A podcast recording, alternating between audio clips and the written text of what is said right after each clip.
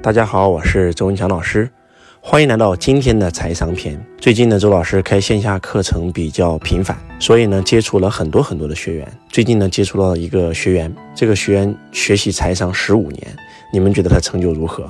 很多人可能会认为，学习财商十五年，那肯定已经实现了财务自由啊。不好意思，他不但没有实现财务自由，现在负债两千多万，是黑户，根本已经还不起钱了。他的人生非常非常非常的痛苦。那为什么他学习财商十五年，到最后落得这样一个结果呢？因为他曾经是一家中国著名财商教育培训公司的一名学员。那这家机构呢，叫做金朝阳，在十几年前是风靡整个全中国，号称得到了罗伯特清崎的亲传，来中国开财商教育公司，做的特别特别大。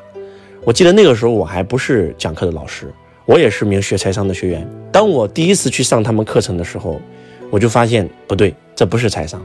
他们是教什么的呢？很简单，他们是教你如何放大自己的信用资产，教你如何办信用卡，教你如何把自己的征信能够提升三倍、五倍、十倍以上，从银行里面拿钱，然后去零首付买房、零首付买车，买完房、买完车以后呢，再贷更多的款出来。举个例子吧，今天你一分钱没有，他可以帮你办出一百万的大额度的信用卡。办完一百多个的信用卡以后呢，你可以拿着一百多万首期买套房子，买套三百多万的房子。当你付完这个房产以后，你可以把房产再做消费贷，又能够贷出一百多万。换句话讲，就是你买了这个房子以后，你手上其实还有两百万，然后你拿这两百万再去买车，车继续贷款。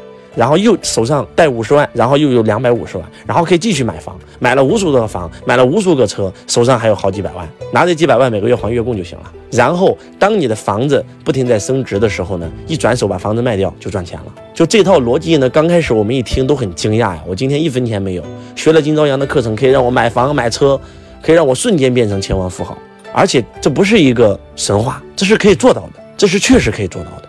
但是当所有人都在狂欢的时候，只有周老师看到了其中的问题。如果说你买的房子不是上涨了，而是下跌了怎么办？如果你买的房子不能够变现，卖不出去怎么办？那当你手上的贷款花完的时候，你就没利月供了。你没利月供以后，你的所有的资产都会变成负债。而就在今天，周老师看到了金朝阳十五年前的那个学员，他曾经是一个餐饮的普通的一个老板。虽然说没有太多钱，在深圳也有一套房，也有一套车，每每一年也有上百万的收入。他本来可以小富即安的，结果因为上了这个课程以后，梦想被放大，他要成为亿万富翁。短短的几个月时间，他确实通过这套信用贷款的手法，然后最高峰的时候，资产也超过三千多万。他认为那是资产，但是在周老师看来，那不是资产，那是负债。所以。还是那句话，真真正正的财商太重要了。为什么周老师觉得我的使命如此重要呢？就是因为市面上有太多讲财商的课程，但是那都不是真正的财商。金朝阳当年在整个全中国那是有几十万的学员，后来这家公司倒闭了，害了无数人，有无数人他这辈子都还不清楚他的贷款了，他这辈子只能当黑户。将来小孩上学的问题，将来自己工作的问题，将来自己买房买车的问题，全部都会受影响。当然了，也有一些比较极端的学员，那么就一命呜呼了，真的活不下去了。突然发现自己自己是个穷光蛋，然后变成了千万富豪，然后又转眼变成了穷光蛋，而且是负债几千万的穷光蛋。所以我还是那句话，什么是真真正正的财商？真真正正的财商一定不是一夜暴富，一定是脚踏实地。eSBI 现金流十象限，你是一个雇员，你就应该创业，你就应该变成一个小老板，把你的企业做大，自动化运营，变成一个 B 象限的企业家。当这个企业为你带来稳定的现金流的时候，你这个时候才能进入 I 象限做投资家。这几天这个数字货币暴跌，很多人在投资了这个比特币以后都很痛苦，因为暴跌呀，那每天是百分之十、百分之二十、百分之三十的跌。但是你知道吗？有一批投资者，他本身就是有企业的投资者，他看到暴跌以后，他很兴奋，太棒了，我终于可以抄底了，来再跌一跌，再跌一跌，我就补仓。那为什么看到我们同样，我举个例子啊，可能你投了五百万进入数字货币，周老师也投资了五百万进入数字货币，可能现在都在暴跌，可能跌了百分之八十，你可能都已经不行不行的了，甚至你都已经爆仓了，甚至你都不想活了，而周老师很淡定，很开心，很喜悦，因为他跌了以后可以补更多的仓，为什么呢？就是因为你有没有现金流，现金流决定了你手上的东西是资产还是负债。假如说你靠这个你的信用卡贷款，然后呢贷出了钱，然后首付了房子，又把自己的房子做按揭，然后再做二押或者做这个装修贷，然后就算你从银行套出的钱，那难道就是你的钱吗？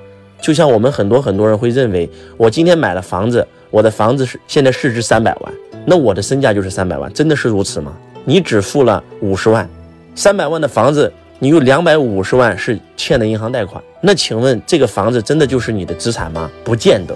如果这个房子下跌了呢？如果这个房子就算不下跌，你只能按照三百万的价格卖出去，你一分钱没赚啊，这怎么能说这是你的资产呢？而且你还要产生税费呢。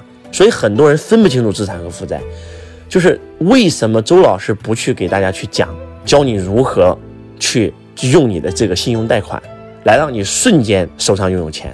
因为我发现那是放大你的欲望，那不是真正的财商。我们很多很多人特别喜欢加杠杆。其实这种方法在房产上场的时候是可以做的，但是现在的这种房市，你用这个方法，那真的是非常非常极度危险的。而且我们很多人都喜欢用杠杆，为什么今天你炒股票一定会亏钱？周老师炒股票一定会赚钱，就是因为你加杠杆，你加杠杆了就一定有可能爆仓。我没有加杠杆，只要这只股票不退市，我就永远有这只股票。它跌了，我可以加仓，对吧？我可以补仓。炒外汇更是如此，炒币更是如此。可能说，因为你加杠杆，现在你突然赚了很多钱，以小博大。但是，如果你养成了加杠杆的这个习惯，那么其实真的可能一个下跌，你的所有的一切都会消失。所以，正确的认识财商太重要了。你一定要搞懂哪个是你的钱，哪个是你的资产，哪个是你的负债。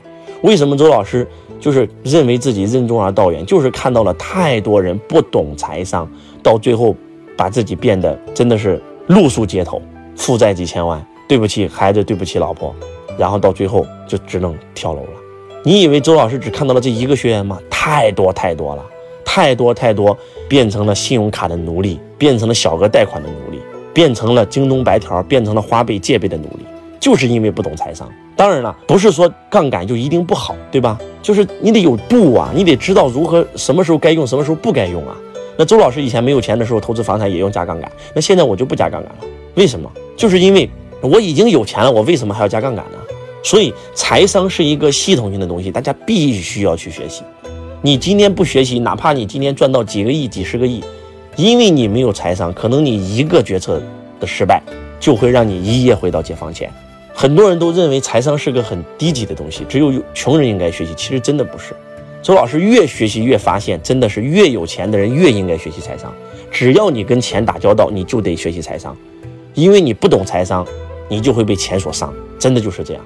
周老师见过太多太多的这种几十亿的富豪，一个决策做错，满盘皆输，回到解放前的太多太多了。所以我真的认为财商是我们今天作为一个人，作为一个还活着的人，作为一个必须要跟钱打交道的人必学的课程。